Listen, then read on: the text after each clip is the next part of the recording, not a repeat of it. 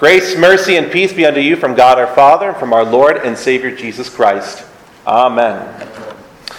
Well, we all can relate to mountaintop experiences of one sort or another, moments in our lives where everything seemed right into the, in the world. Maybe that's uh, for some of you getting into college, uh, a wedding day, or birth of a child, or you probably could name a a lot of other types of milestones, maybe getting your license or something along those lines. Our mountaintops, they give us hope, they bring us joy and fulfillment. They are more than just memories for us. They leave an impression upon us, maybe even a lasting impression upon us for the rest of our lives. In a word, they change us.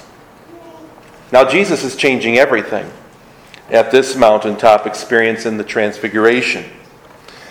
Previously, he is healing the sick, casting out demons, speaking with authority, and from God. Many wanted to experience Jesus' miracles. Even more, we're talking about Jesus. And him knowing this, he went among his disciples and asked them about all the chatter. Who do the people say that I am? Who do you say that I am? And Peter, in contrast to the people's varied and consistently wrong answers, replied, You are the Christ. You are the Christ. And soon after this great confession of Peter, Jesus brought Peter and James and John and led them up a high mountain by themselves, and he was transfigured before them, and his clothes became radiant and intensely white, as no one on earth could bleach them. The glory of the Anointed One, Christ, uh, the metano, uh, uh, metamorpho is the word that's used there in the Greek, and it describes this sense of metamorphosis that's occurring at this mountaintop with uh, uh, Peter and, and James and John who are witnesses to it. Metamorpho, metamorphosis occurring. And to this point in their lives, the disciples had experienced extraordinary things, but perhaps none more extraordinary than this. It's perhaps the most extraordinary metamorphosis that they've ever witnessed. It was quite literally the most amazing mountaintop experience for them. Peter's confession of, of who Jesus is becomes manifested before his own eyes. Here is Jesus, true man, revealing his true divine nature. The disciples see the union of God and flesh in the incarnational reality for themselves. And if the transfiguration of Jesus weren't enough, before them stood also Elijah and, and Moses, speaking with Jesus. How extraordinary is that? This brings about a kind of shock and awe for them. And it became too much for Peter. And I don't know if you caught it in the text, but Peter offers uh, a tent of worship, not only just simply for Jesus, but for Moses and Elijah. He's swept up in this metamorphic experience of that mountaintop moment. And so Peter, in a moment, makes an idol of Moses and Elijah. His blunder, however, isn't a far cry from what St. Paul will say is a veil that to this very day lies over the Israelites' hearts, as we heard in our epistle text.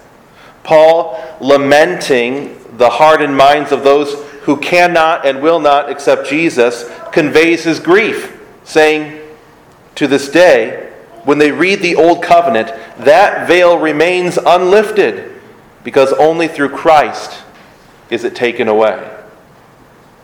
Friends, Jesus desires to make putty of hardened minds and metamorphically change you. Like Peter and James and John were made to see what glory on high reigns in the flesh of Jesus, so you were made to see God and be changed. Again, St. Paul provides a kind of commentary for our gospel today, noting how the Holy Spirit unveils our hearts to Jesus. That where the Spirit of the Lord is, there is freedom. Freedom from the valley of sorrow and the foothills of unbelief. Christ's mountaintop transfiguration sets our minds and hearts upon Him, where sorrow cascades away against the watersheds of His holy mountain, and where belief is established firmly within the clefts of His hands. Jesus takes you to Himself, reveals Himself to you because He loves you. Paul writes, and we all, with unveiled face, beholding the glory of the Lord, are being transformed into the same image from one degree to another. Your God is transforming you. His transfiguration speaks to your transformation from the image of one who is a fallen sinner to one who is also a sainted believer. Each of us climbs God's mountain as a rebel. We are mountaineers living for ourselves. But through his invitation, the Spirit humbles our independence by giving us the means to know him and to live through all earthly estrangements. The Christian church has her foundation upon the rock of salvation, Jesus Christ, your Lord and your Savior. And from him, the church receives the provisions of daily bread, forgiveness, and eternity. Dear children of God, repent. Repent and hear what the Lord had said to Moses as they wandered the wilderness around the mountain regions for 40 years. The Lord says, You, you have circled this mountain long enough. As we enter the 40 day Lenten wilderness to be instructed in the truth of God's Word, may God lead us in contrition over our sin and to repent of our lowly words and our grievous deeds. See how Moses and Elijah from the mountaintops are proclaiming the very glory of God. They preach with the hope of the Messiah concerning the one who fulfills the law and is the very mouthpiece of God in the flesh. From the mountaintops, Moses brought forth the commandments that we would follow them, and Elijah calls us to repent where we don't follow them and when we forget to listen to God. Jesus comes as the beloved Son who, for the world and for your sake, dared to ascend the mountain of our sin and was crucified, shedding his blood upon Mount Calvary to forgive sinners. Yes, Jesus changes everything for us. His divine glory stupefies the disciples while the invading cloud dismisses Moses and Elijah. And though the voice is hidden in the cloud, the familiar mandate of the Father is revealed once more. This is my beloved Son.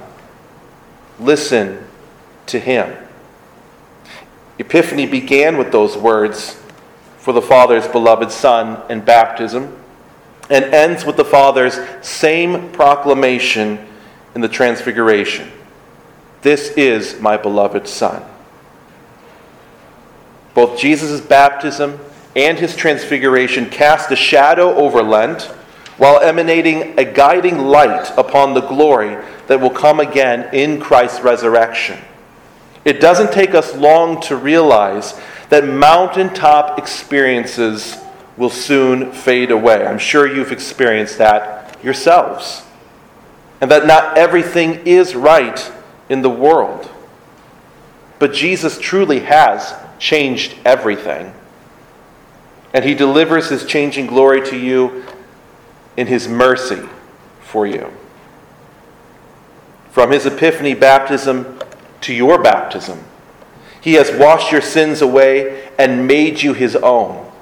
from His Word to your ears, and your ears to your softened mind, and from your mind to your eyes, that you would see God in unveiled freedom.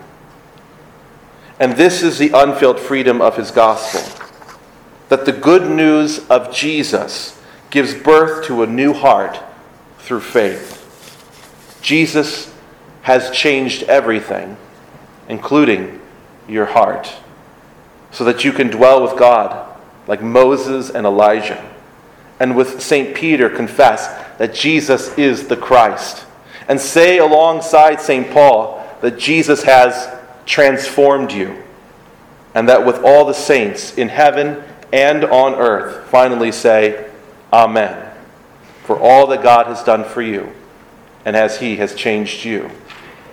Amen.